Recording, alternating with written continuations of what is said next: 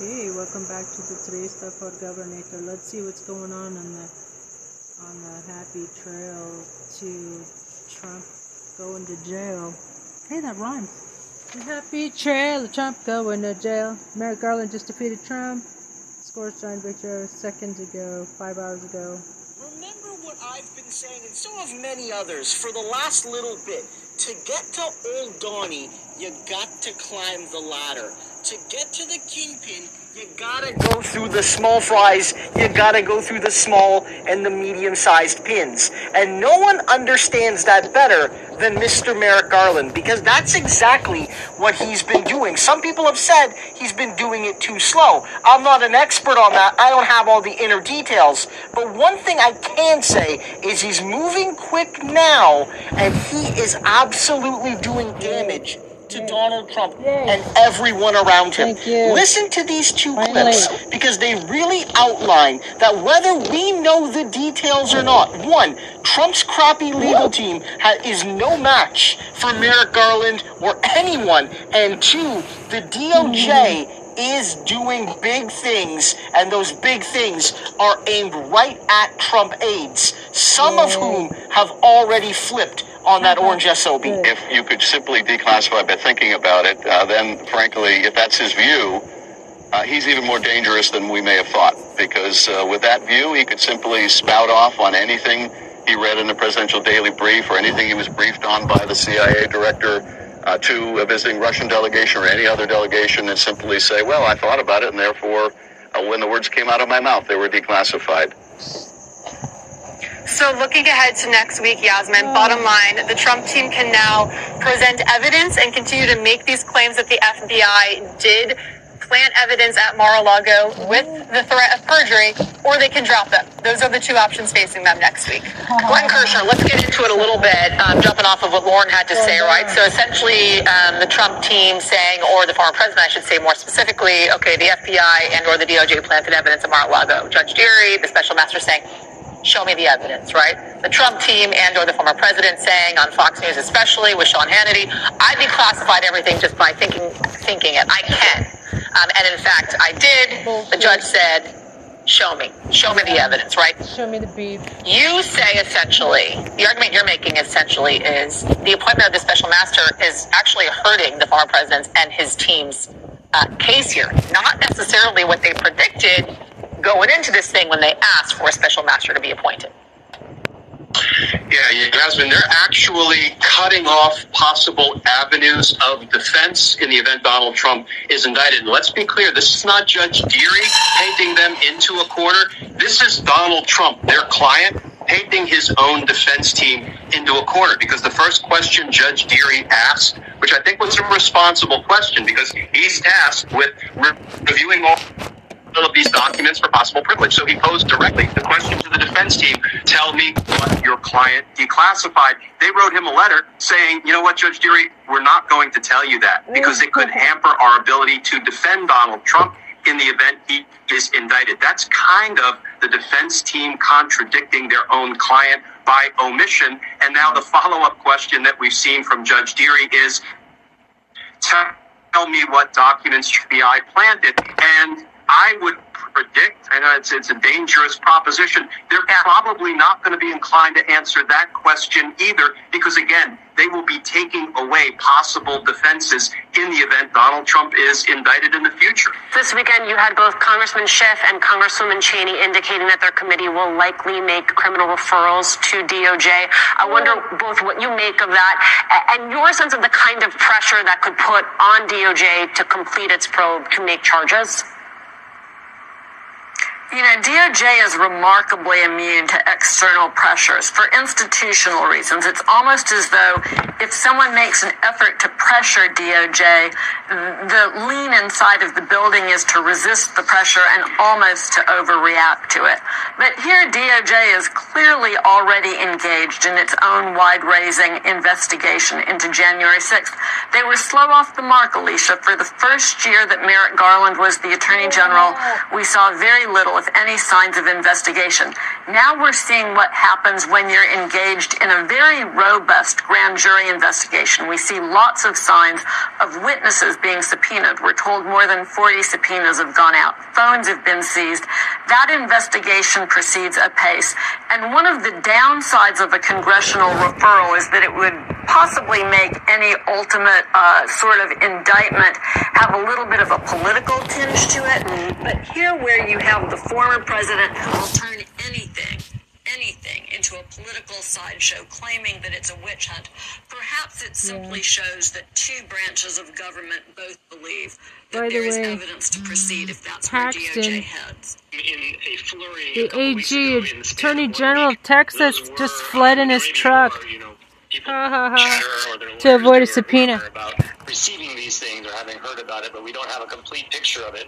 Obviously, the Justice Department is not talking about it. And so we have uh, th- those were all the people who are getting closer into Trump's circle, Trump's advisors. It's clear that they're interested in uh, the, uh, the fake electors scheme. It's clear that they're interested, or it appears clear based on who they're uh, subpoenaing, that they're interested in the raising of money for the so-called Save America Pact. So listen, the first part there really lays out again. This is not simply Garland going up against a great team. This is not Merrick Garland going up going up against the greatest conservative lawyers of a generation. In which case, you might say, even if the facts are on your side, a good lawyer can. Yo. It was just like two days after my birthday and massage reality. We've seen that in history, right? But Trump's lawyers aren't great lawyers. He does not have the very best people Bottom around him. He has the D team, the EFGH team at best around him.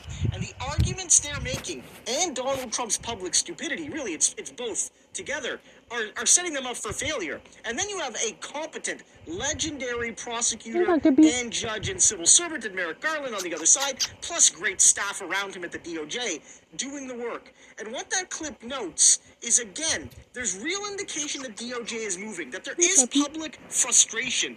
But all of these experts are saying they're moving quick, and while maybe there's some roadblocks behind the scenes as some Trumpers are starting to resist being called in to testify, not everyone is doing so. Because look at this brand new headline, just a few hours old, from MSNBC, the network that that clip was from, really making it clear that the nightmare is really just beginning for Trump. Uh-huh. it started at the bottom, again, with the 900 plus coup people. It started with the thugs on the ground. And then you started to go to the, some of the rally organizers and some of the local GOP officials and some of the people that work for the Trump campaign. And before you know it, you're actually at the Trump lawyers, the Trump staffers, the people Trump worked directly with. And then you're right near Donnie. And this is what the headline says it says Trump coup nightmare.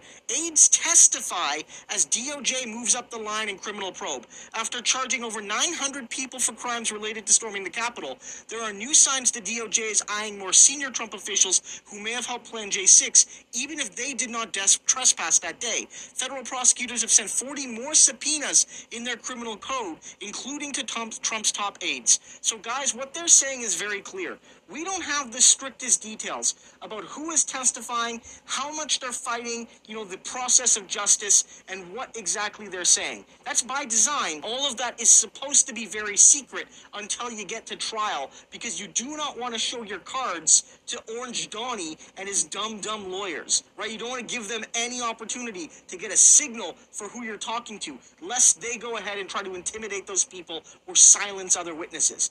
But what this is saying is they're getting top secret insider dirt on Donnie from his personal aides, maybe some of his lawyers as well, and Donald Trump knows it. He doesn't know who, he doesn't know exactly what they're saying, but he knows somebody is saying something, and that is giving Merrick Garland the ammo to take him down.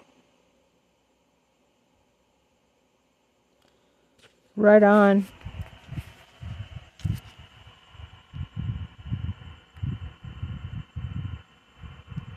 Remember what I've. Um. So that was pretty groovy. This is Christo, by the way. Appropriate name. Put my wear my glasses.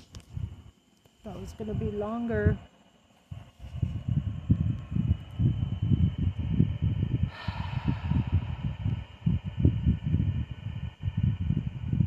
The White Online. This is uh, looks like Stephen Colbert.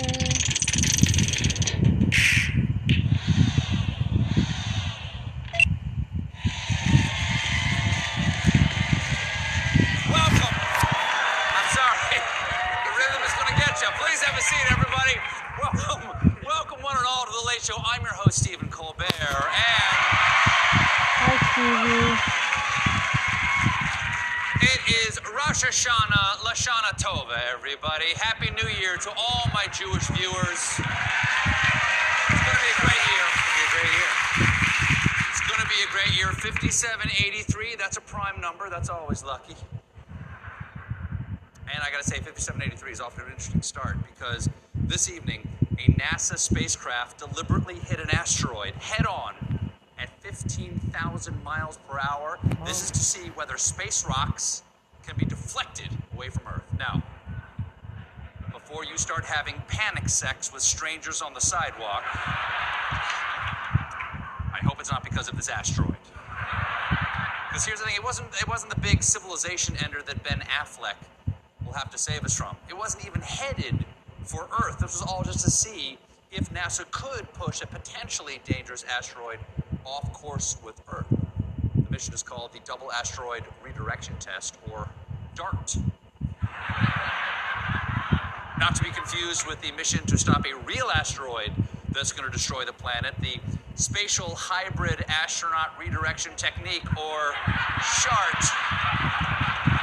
Now, we, I think that's what it's called.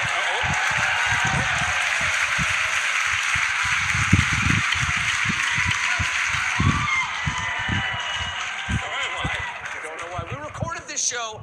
Yes, we recorded this show earlier, so we don't know how the impact went. But on the slim chance that this asteroid was not accidentally redirected into a collision course with Earth, and we're now all clinging to chunks of continental shelf drifting toward the sun, that does not happen. There will be another January 6th hearing this Wednesday, and we got.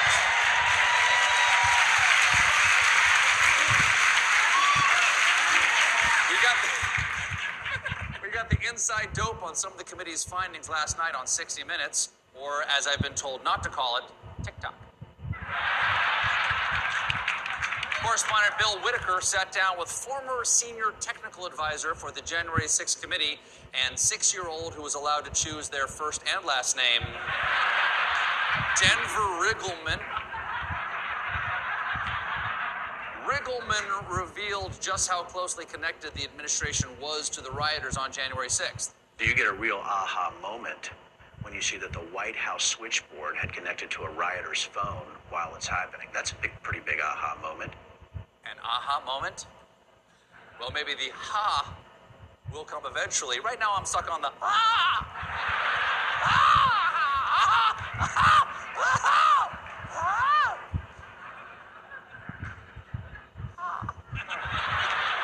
We don't know. We do not yet know. We don't know who made the call, right? From the White. We don't know who made the call, but we do know that the call lasted for only nine seconds. So, probably a prank call. Is your refrigerator running? Well, then you better catch Mike Pence and hang him. The hearings, speaking of which, no, it's rarely. It's rare. Allegedly. It's rare. Speaking of which, the hearings are clearly getting under the skin of former President Pillsbury Duh Boy. In a new tell all from the New York Times, Maggie Haberman, the former president tries to set the record straight about his behavior during the insurrection, saying, I was not watching television on January 6th. Really? Really? You're accused of inciting an angry mob to storm the Capitol to prevent the peaceful transfer of power for the first time in our nation's history. And that's the part of the testimony you're taking issue with? Your Honor, I stand here accused of killing that drifter last September. but I categorically deny I was wearing white pants. It was after Labor Day. I'm a murderer, not a monster. How dare you? How dare you? The former president also said other things uh, to Haberman, including this anecdote about running for president. The question I get asked more than any other question if you had to do it again, would you have done it? Okay, that's clearly a lie. The question he gets asked more than any other is do you want fries with that? The answer is yes.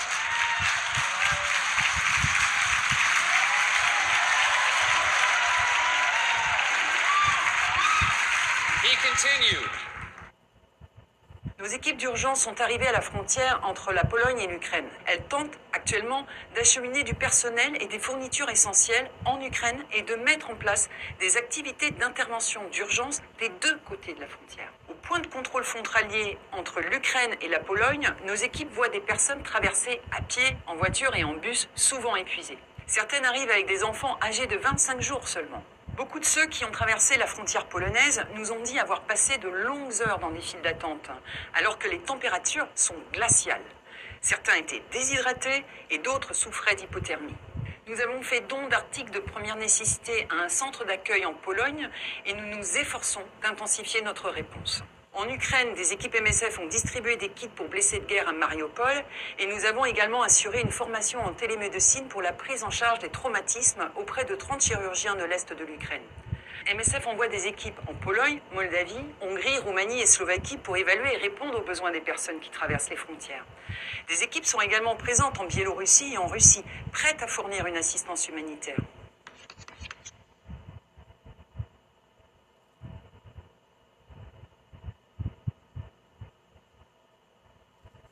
We've been building support for ocean sanctuaries.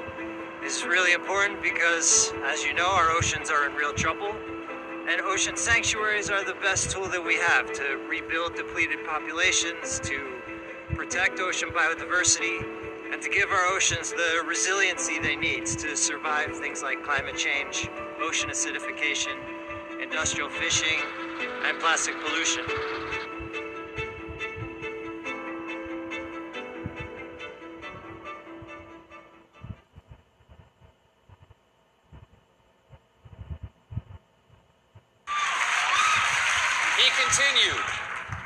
Answer is yeah, I think so, because here's the way I look at it. I have so many rich friends and nobody knows who they are. Yep. The real presidency is the rich friends we made along the way. Also, I love she didn't ask him that. He asked himself that and then answered himself. A lot of times I'm asked what the main question I get asked is. That's a good question. Well, I tend to ask myself the thing people are asking the most, which is what question which gets questioned of me gets asked of me by me. Any questions? And, and, thank you. Thank you. Haberman met with the former president in March of 2021 in Mar-a-Lago, which at the time was shut down due to a COVID outbreak, leaving him to this stunning conclusion. COVID, he says, and he described the club's closure, turns out not good. March of 2021, a year in, half a million Americans dead, but what really sold this dingus on a pandemic not being good was that he had to shut down his special clubhouse where well-to-do orthodontists clap for him as he eats chocolate cake. Here's another section of the book. Not good.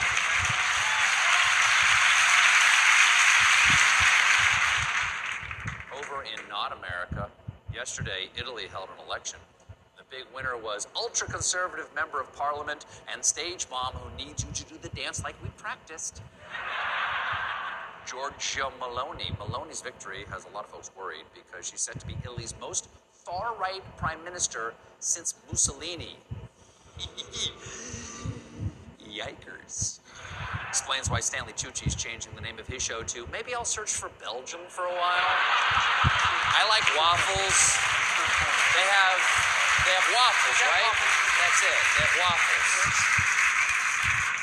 But the part that hurts the most for me personally is that Meloni, who leads a party that has often been described as neo fascist, claims to be a big Tolkien fan who used to dress up as a hobbit.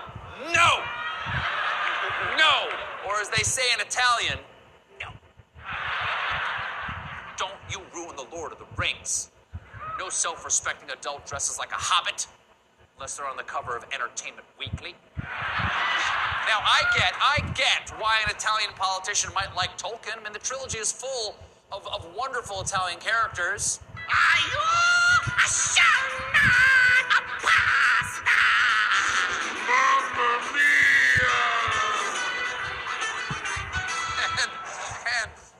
gotta love, you gotta love the soundtrack by Howard Shore. When you see a big eye flaming up in the sky, that's a Sauron. All right. Short guy with one ear, that's.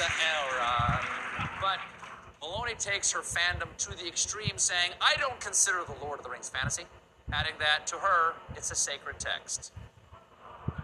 I've never said these words to anyone, but um, I think you're taking the Lord of the Rings too seriously. Even worse, just tone it, tone it down. The brakes there.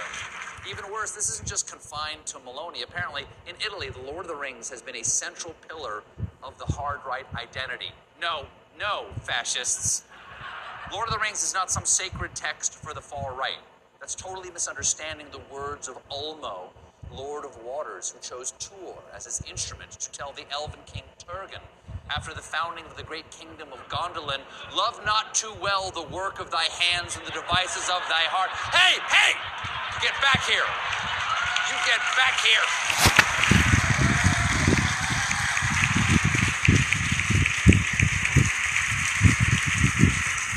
I work hard. I'm allowed to have hobbies. Hold on, hold on. I felt a great disturbance in the force. Because we just learned that James Earl Jones retiring from the role of Darth Vader in Star Wars.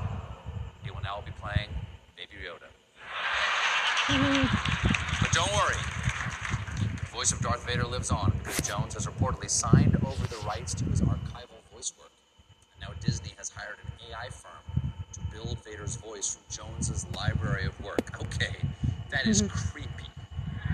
Okay, uh, due to all this new technology, Hollywood now be able to use artificial intelligence to make stars act from beyond the grave. Luckily, this only applies to people who have been recorded for thousands and thousands. Oh my God. I, I- I want you, everyone, to listen to me. If they try to do this to me, please know that I love Paramount.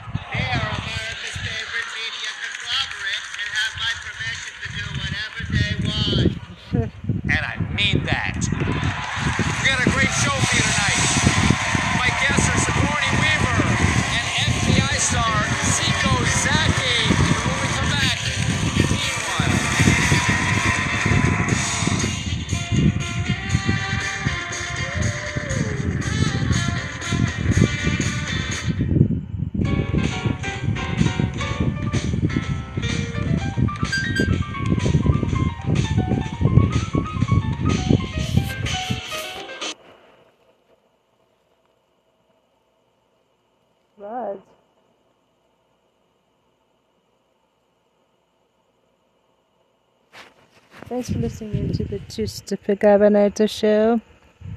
Politics AF. Thanks for a billion listens. And we were listening to some Trev, I mean, um, Colbert report. MAGA humiliated. Yay. If you're a business owner, I'll bet you've been working with the wrong designers. I've spent so much time and money working with the wrong design. Democracy versus fascism. The choice right now can't be clearer here in the United States and what is going on internationally. Here in the United States, we have the GOP introducing what's called the Commitment for cruelty. I mean, I think they're calling it the Commitment for America, but it looks like the Commitment for Cruelty, a one page vague document which they rolled out with a Russian hype video. They took video footage from Russia and claimed it was the United States of America. The Texas Tribune weird. Festival was in full effect. This is like the greatest festival ever. I don't know if anyone's seen it. They've got like all they got all the guests. It's like I guess as I dork out in the political realm, this used to be like the music festivals for me because you got Liz Cheney getting cheered, you got Pete Buttigieg getting cheered, you got Gavin Newsom getting applause. And on the other hand, you have Ted Cruz getting laughed at and booed. You got to love it. And then there's major international news. We're seeing popular uprisings against the Iranian supreme leader after the murder of Mahsa Amini by the Ayatollah's morality police. And also, we've seen many more youth activists and others being murdered in Iran. We have Russia also cracking down and executing and locking up individuals protesting their mass mobilization after their significant defeats against Ukraine. And then we see the Italian right wing fascist party, the Fratelli d'Italia, led by Giorgia Meloni, winning the election and forming a coalition government, which will undoubtedly lead to Giorgia becoming the prime minister. A very scary turn to the extremist right wing in Italy. And the January 6th committee in the United States issuing subpoenas, getting ready for the full force and effect of that committee. Subpoenas are being issued, including one that's really pertinent, I think. This is to the Wisconsin Speaker of the House, Robin Vos, who Trump called back in this July, asking him in this July to still overturn the results of the election in Wisconsin. That's just where Donald Trump is right now, still trying to overthrow our democracy. So you see the board here internationally. The stakes couldn't be higher. I'm Ben Meiselas, joined by Brett and Jordy from the Midas Touch podcast, and I am broadcasting from Italy. I am actually in Milan right now, in Milan, after uh, the election that took place where Fratelli d'Italia won. I wasn't here specifically for that election. I'm still a practicing lawyer, and one of my clients um, is out here, and I had to take a business trip. But interesting seeing what's going on in Italy firsthand. And Brett, as I was thinking about, I'm here firsthand. You had a very significant event when you were in the UK a few weeks back. It's like when we travel internationally, with the countries that we're in are undergoing major changes. Yeah, I was in London the day they gave Boris the boot. I think people are going to start having conspiracy theories about us. I mean, all of a sudden we start traveling to these countries, and then major geopolitical events start to happen. it's it's getting pretty uh, pretty odd. But how's Italy going? How's the trip been? Or uh, should I say buongiorno to you right now? Oh, good Italian. I'm not sure that's the, the right way they say it here, but um, How do they say you know, it? I took what do you say, buongiorno. Uh, that's good. I like. Buongiorno. Uh, so I actually took Italian in high school. I took 10th grade Italian. I remember that. You know that about me? I do. I, I remember that. Yeah. Well, I love it. People were wondering what this background is. This is the hotel room that I'm at for those audio listeners. It's some nice woodwork in the background. There's some Really upgraded that studio, man. Looking good. Some people are saying it's distracting. Others like it, um, but it's beautiful. Uh, you know, there's the uh, Duomo, the uh, Milan Cathedral here is, is, is incredibly beautiful. It just so happened I was out here at the same time around Fashion Week, so I got to at least check out one of those shows. And of course, I got to eat some incredible food out here. Maybe too Fashion much Week food. and Fascist Week, I guess. You got both in, in one go, unfortunately. Fashion Fashion Week and Fascist Week. You know, and before we dive in deep into what's going on in Italy, I just wanted to make this point at the outset: is is anyone who's in harm's way right now with this hurricane that's headed towards the Florida region, please stay safe out there. This thing is no joke, and you know, just want to wish all of our listeners and viewers, and even people who don't listen to our podcast and may not even like us, just stay safe. This is a dangerous one. Yeah, no, well, well said, Jordy. Uh, we just want to send all of our love and all of our thoughts to, like, like Jordy said, all of our listeners. Um, even if whether you like us or don't like us, anybody who's in harm's way right now due to Hurricane Ian, um, it certainly looks like a scary storm. So please just stay on top of those alerts. Um, we are sending our love your way. Also, want to wish all of our listeners, uh, our, our Jewish listeners, Shana Tova, um, Happy New Year. Hope you have a happy and sweet New Year. Um, I know I was able to have a lovely Shabbat dinner with my friends on Friday to uh, to kick this new year off, and I hope everybody is able to celebrate and is having a uh, having a good time. Now, Ben, why don't you just uh, dig dig into Italy for us? What's going on there?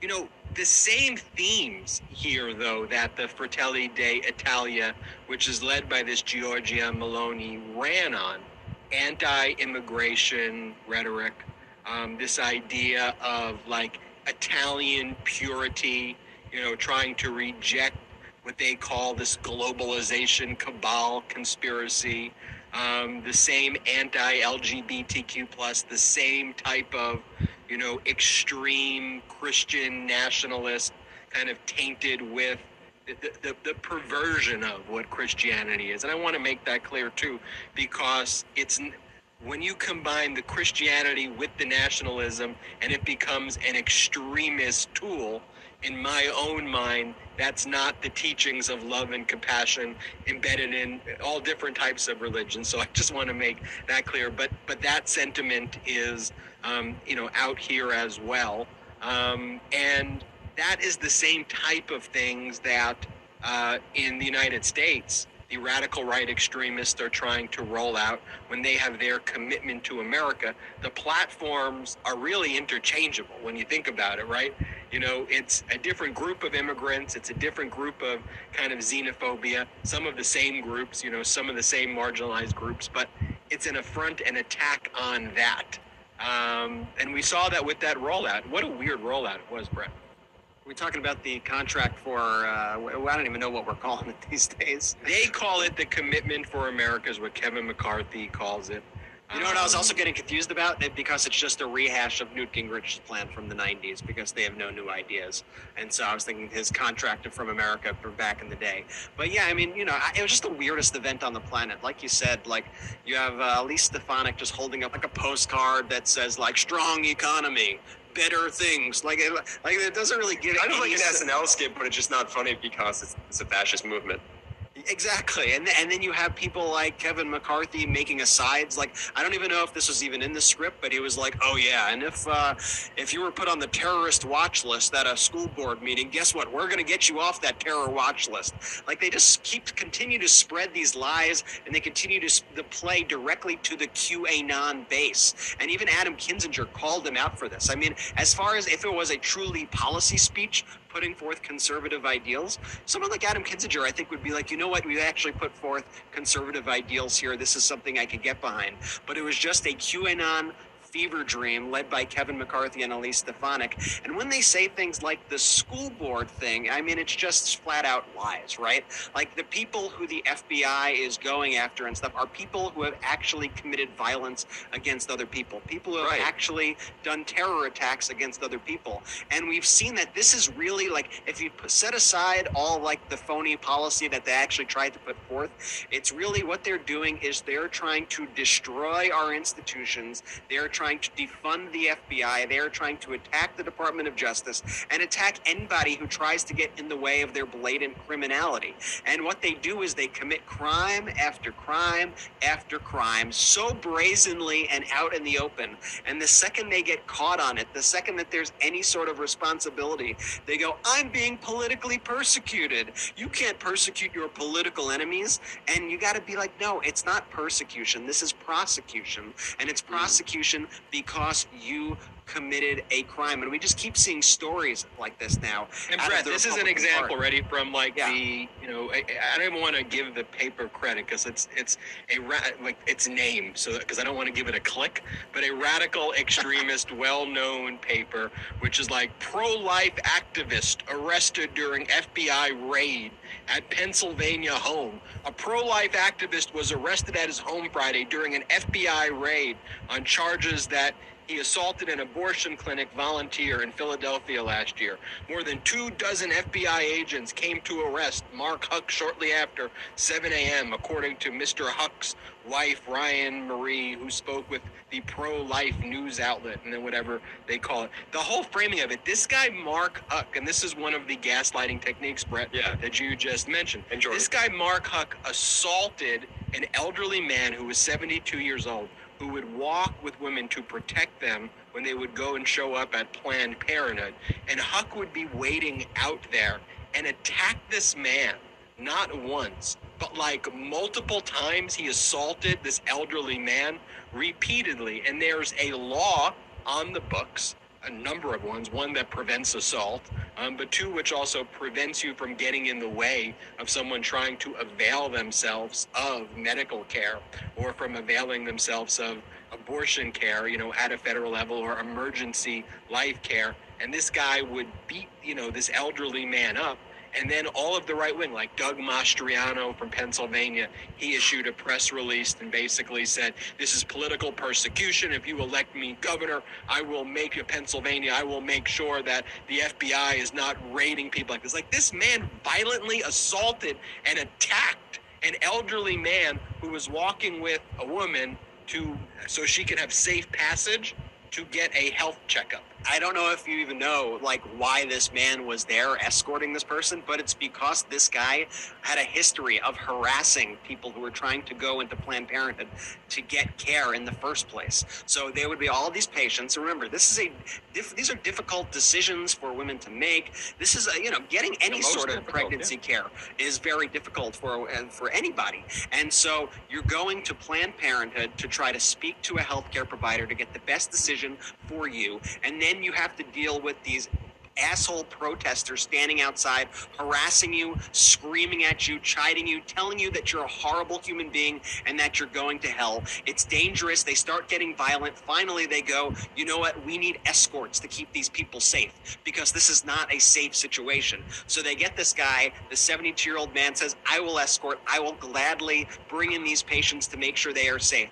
And this man who the republicans are defending assaulted him not once but two times assaulted him, threw him to the ground. And when there are consequences, they go political persecution. Oh, they're just he was just a Catholic man, a pro-life activist. Listen, your religion, your political beliefs, I don't give a shit about them if you are committing crimes. They do not preclude the crimes that you are committing. It is not a get out of jail free card. That insurrectionist type that that is Mastriano's base. Those assault those th- those types of people here in Pennsylvania. That's who Mastriano continues to target in his effort to win the governorship here in in Pennsylvania. And a quick aside, what this really reminds me of when I was attending the Ohio State University in 2014, uh, the Westboro Baptist Church would always put up these crazy, crazy signs and, and like hold like protests essentially right in the center of our campus.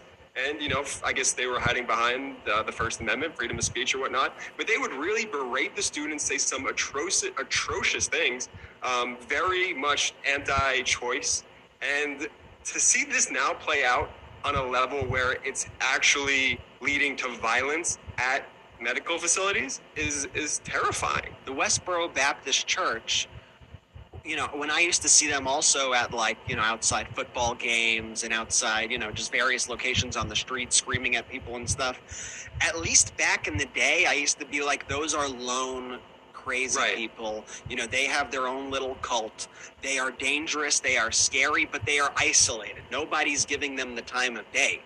The problem today is the mainstream Republican Party has embraced those voices and they now say, like, we are the Westboro Baptist Church. Like, the Republican Party has taken their mindset and they defend those people now. They go out there and they say, that's our, those are our people. You can't mess with them. And that's this, that's the danger that we find ourselves in today. the name of one of the laws in the two count indictment that the DOJ has charged Houck on for those wondering. It's the violation of the Freedom of Access to Clinic Entrances, FACE Act, which makes it a federal crime to use force with the intent to injure, intimidate, and interfere with anyone because the person is a provider of reproductive health care. This Republican gaslighting of trying to accuse others of everything that they directly are.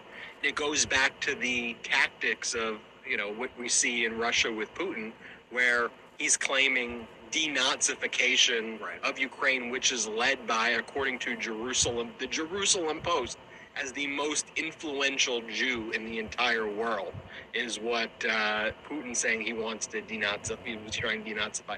It's that same gaslighting tactic. And then finally, the third thing I wanted to mention, though, is just this overall platform of what the GOP actually rolled out, like with their uh, uh, commitment to cruelty. When you really break down what it is, if, if you want to try to glean, it is uh, remove and revoke Social Security, revoke Medicare. They want to raise taxes on everybody, um, and other than billionaires uh, who they want to take care of. Uh, and they want to sue students who get loan forgiveness.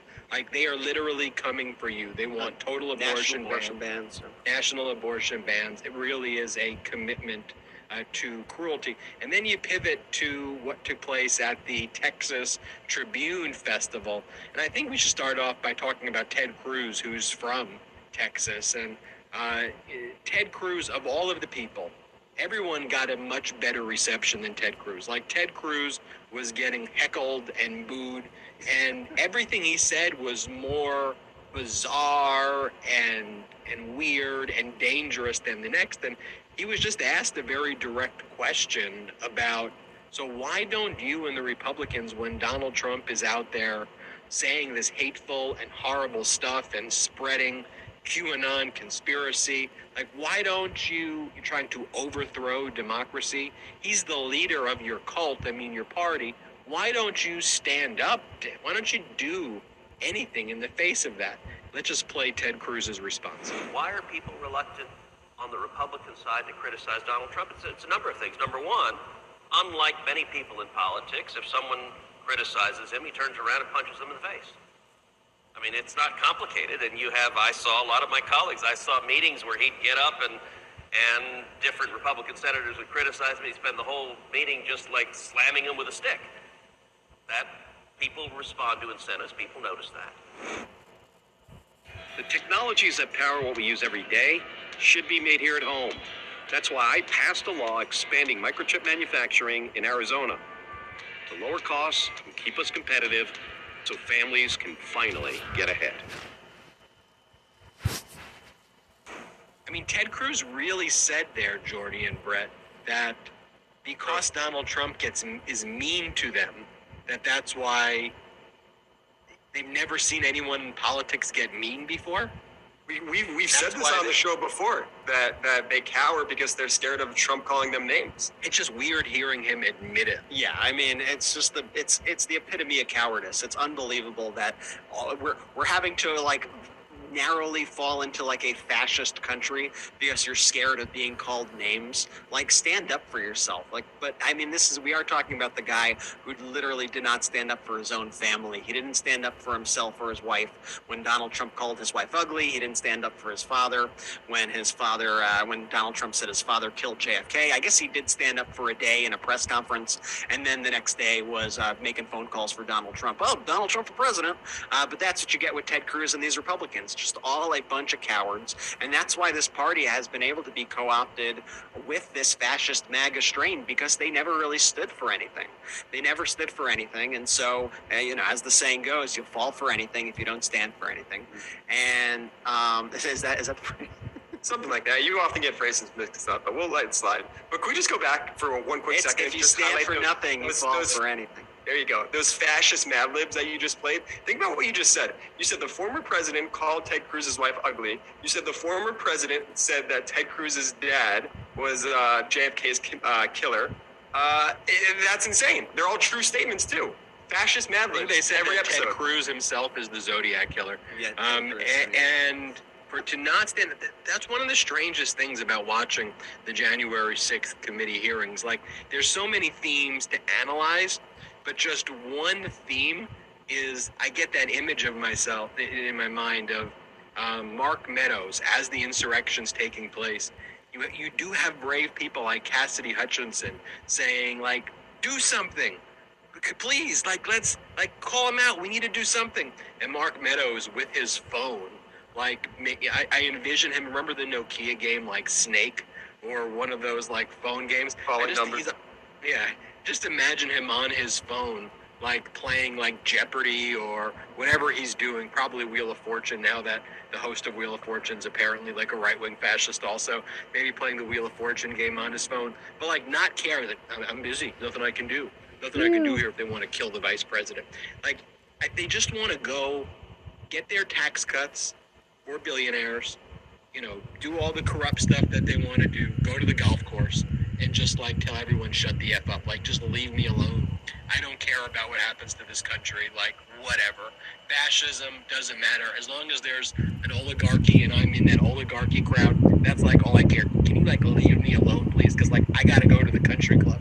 Like that is what their absolute focus is. So that's Ted Cruz there, and then he gets asked a question about responsible gun ownership and he goes on a tangent and forgets that Uvalde happened in his state, so that someone in the audience has to go, yeah, but what about Uvalde? Like, where all of the things you're saying existed and they weren't able to stop in that situation, you know, the the mass murderer terrorist who Yeah, went because in. Cruz's argument in front of that crowd, despicably, was, well, if we had more police officers there, this would have never have happened. If we just needed more cops, and so the Democrats, how dare they? The Democrats, they would not sign on my bill to put more security officers in that school.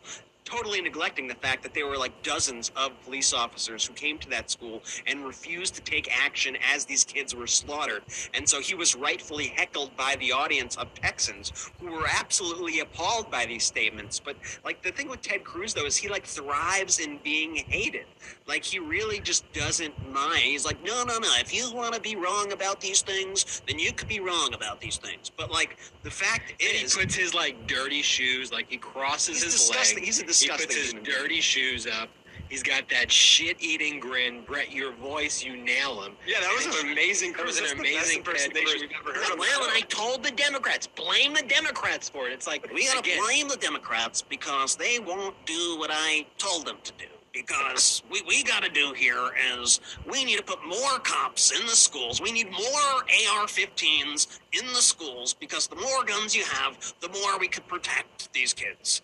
Boo, boo. Without playing the clip, that's what happened.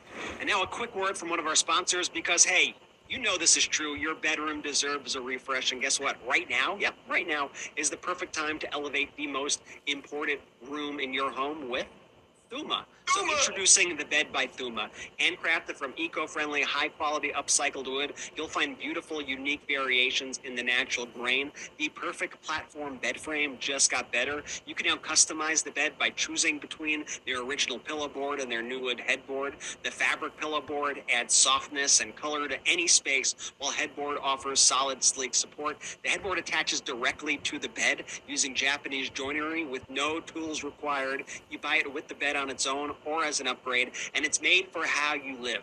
The bed by Thuma is back with a lifetime warranty. It ships right to your door in three easy to maneuver boxes. Takes about five ish minutes to assemble with no tools Did you say five minutes? Yeah, and you could easily build it yourself. It's one of the things I love about it, especially as somebody who has like moved a bit in recent years.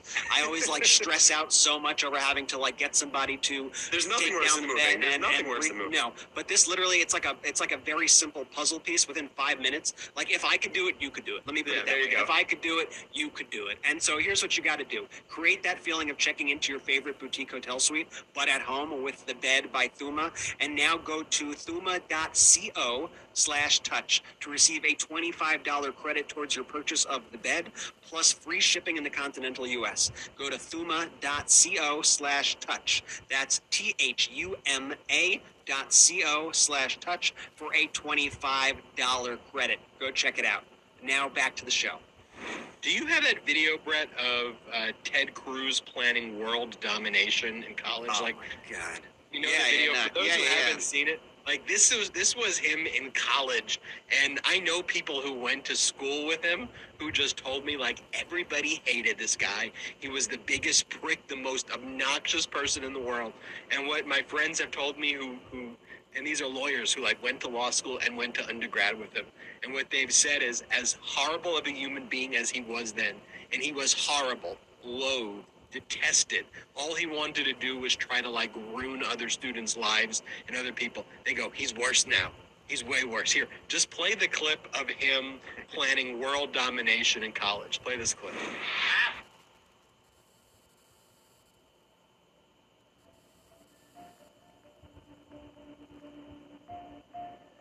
When you come to us, when you reach out to us, we will we will be there. We will provide you with whatever resources you may need. We can put you in touch with a victim's advocate if you feel comfortable talking with, with someone like that.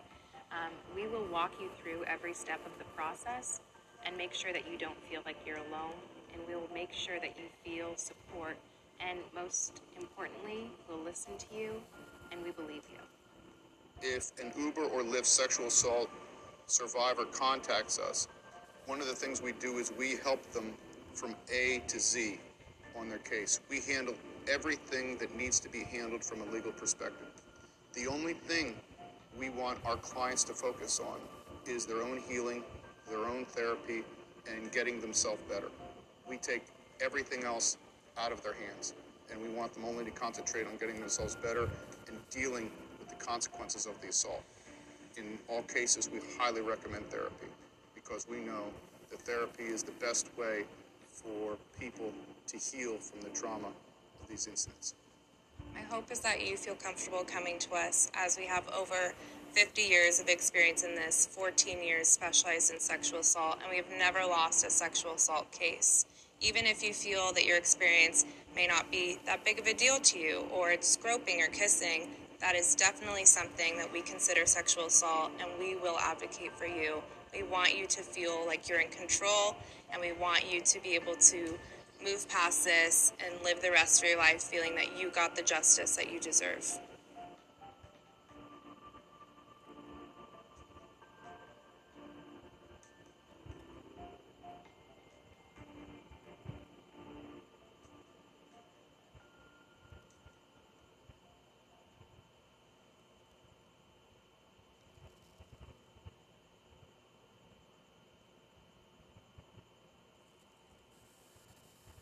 Let's imagine for a moment that this tiger represents climate change and it's chasing us.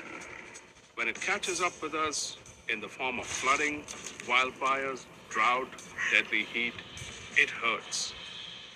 We need to slow the tiger down as quickly as possible. But we also need to start moving a lot faster. In the real world, that slowing the tiger down bit is called climate mitigation. It's all about cutting pollution through clean energy and electric cars.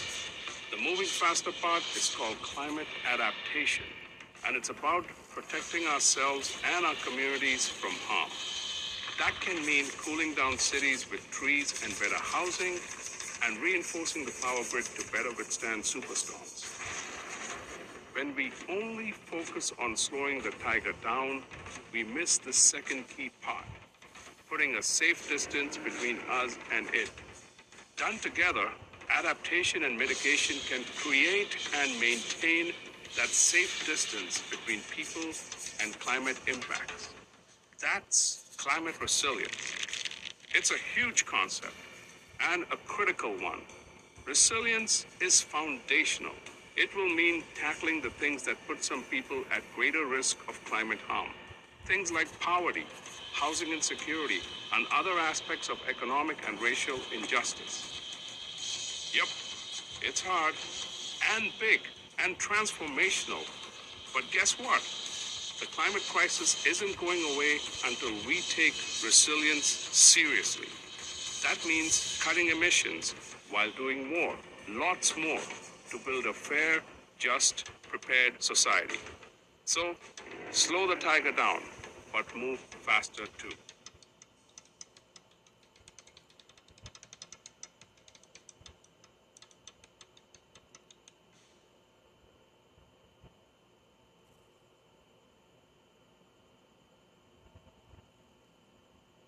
Aspiration. Is that like sweat on my butt?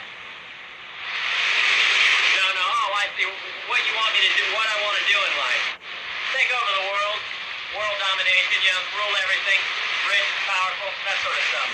I mean, the guy was always just always awful. Awful. How, how do people like it is it is why though you can't sit on the sidelines. You can't because if you sit on the sidelines, you give the room to people like Ted Cruz. You give the floor to people like Marjorie Taylor Greene. You give the floor to Doug Mastrianos. That's why we got involved. And you know, you know, many, you know, at this point it feels like a long time ago, but it was only two years ago, two and a half years. And I, I gotta, I always make the confession, I wasn't that political of a person until I saw what was going on in 2020. I wish I would have stepped into the arena early, but it shows everybody listening here and everybody watching that it's never too late. But I was like, they're gonna kill us. They're absolutely gonna kill us. Like it wasn't a matter of doing this for any other reason other than like if I don't do this, like they're gonna go after and like kill my family, and they're gonna kill the community. They're gonna d- literally destroy the country if no one stands up to these people. But there are people standing up to them. So while you have Ted Cruz do that, you got Pete Buttigieg, you got Liz Cheney, you got Gavin Newsom. Let's talk about Buttigieg and Gavin Newsom because I thought the themes that they both hit great was again this cruelty of these Republican governors and just MAGA Republicans in general, taking away freedoms, taking away rights. And Newsom and Buttigieg just have a way of just hitting it so directly. They're not mincing words, and they're saying, "What kind of man?" It's like oh, this is kind of Newsom Steve talking about, like DeSantis. What kind of man kidnaps asylum seekers, hoards them onto a plane, and throws them into another area without food or drinks or any planning and coordination? Who does that? How cruel can you be? And Buttigieg kind of echoed that. Yeah, I, I love Buttigieg's statement, which, to paraphrase, was basically like you don't do things like that unless you're out of ideas. If you just don't have ideas, if you don't have true ways to actually solve problems, then you do these cruel, horrific stunts. But if you actually have a means to solve problems, you would actually be solving the problems. And I'm happy to have these good, passionate voices on the Democratic side pushing back against this BS. I mean, it's super important, and it just serves as such an incredible contrast. Absolutely. And one of the things that I'll tell our listeners here, when, when Brett and I uh, were fortunate enough to, to visit the White House and cover uh, the IRA event, we spoke with Pete Buttigieg for a bit.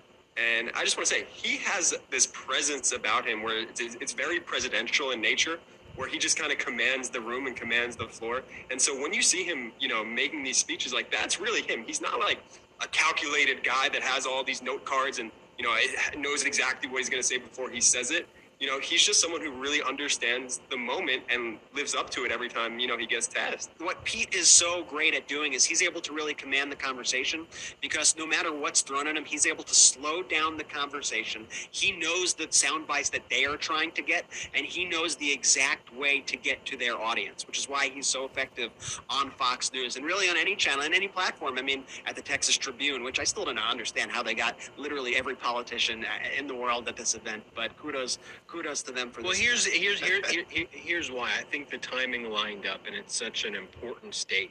And I think for various reasons, it's important for everyone to speak in that in that forum. You know, you have Greg Abbott, the governor, and Ken Paxton really showing what a MAGA Republican leadership would look like and what it does look like, right?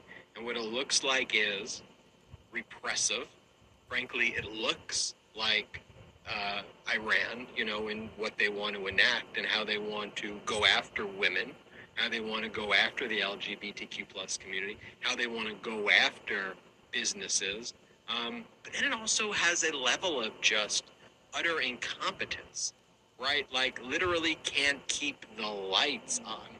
You know, in a state that's known for being like the energy state, not just of the country, but of the world. They can't keep the lights on because of all of the corruption surrounding their electric grid that Abbott oversees. And then when shit hits the fan and there's breakdowns, their leaders go to Cancun They go to other they go to other countries. They vacation. Like it's the exact opposite of what you want leadership to be, and it is a scary, striking example of what the country would look like under a Republican-led commitment to cruelty. And that, to me, is the defining one of the defining reasons about why I support the Democrats. And we talk about it. I mean, one is compassion, but the other C is competence.